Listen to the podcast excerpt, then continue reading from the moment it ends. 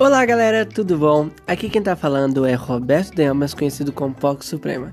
E se você tá escutando esse podcast, é porque você caiu aqui de paraquedas ou estava em um trilho e um trem quase passava por cima e do nada você ouviu um podcaster. Então, hoje vamos falar ao qual ponto a sua representatividade te representa ou não representa. Uma história da minha vida, parte eu não sei mais quanto. Eu sempre tive muitas referências. Na verdade, minha primeira e única referência foi a minha avó. Como eu já falei em podcasts anteriores, quando você tem uma referência para se tornar uma pessoa representativa, é muito importante. Mas. E ao longo do tempo?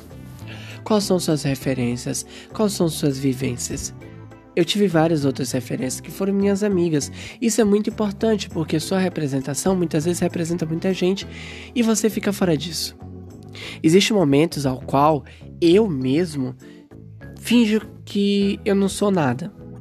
Eu não sei quem eu sou, eu não sei para que, que eu vivo. Tem horas que eu não sinto representação no que eu falo, eu me sinto em um completo vazio. Tem horas que eu sinto medo de sair. Tem horas que eu sinto medo de chegar na frente e falar para todo mundo ao qual ponto eu queria estar.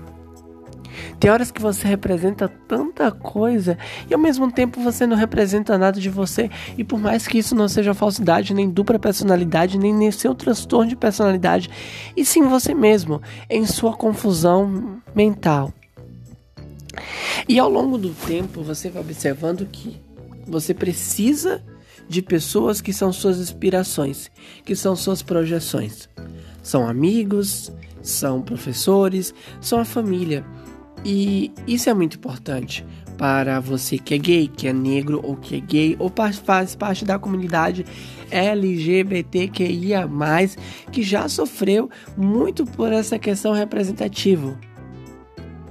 E quando você fala do representativo ou da representatividade, você tem que lembrar que a sua representação nem sempre vai agradar todo mundo, e a outra, cuidado para não agradar você, porque isso é a pior parte para você não viver um mundo fantasiado criado pela sua própria mente por exigência de uma pessoa que nem existe.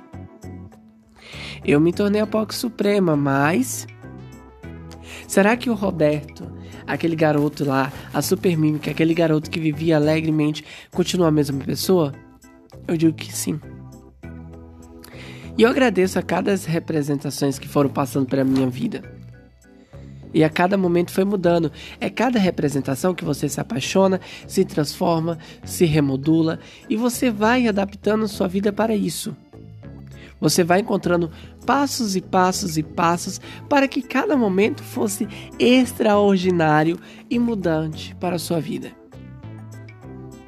E o pior de tudo, ou o melhor de tudo, é que você começa se representando e acaba representando sempre ao outro ao outro que você fala, ao outro que você se dirige, ao outro que você ama, ao outro que você pede e a você mesmo.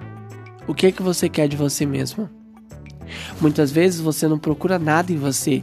Você acha que seu completo ser está tão completo que parou por aí. Mas não. Você é apenas um ser.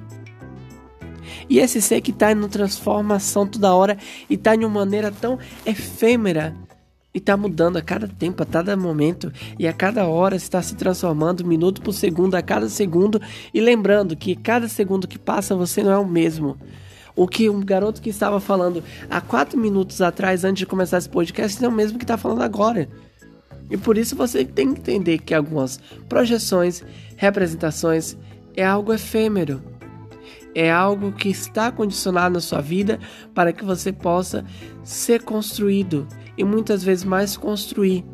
E lembrando, não é para sempre, e sim para o tempo que for necessário para que essas representações sejam adicionadas e catalogadas junto à sua vida, que para que você possa crescer, mudar e transformar o mundo.